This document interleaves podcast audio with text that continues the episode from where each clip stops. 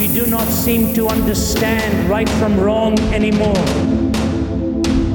God gave us the moral law. It was to remind me that my worship was sacred, that my body was sacred, my words were sacred, the property I owned was sacred, my time was sacred. And these inviolable sanctities were preserved in those 10 words. And it is the desacralization of all of these that has put us in the mess that we find ourselves. Ladies and gentlemen, forgiveness.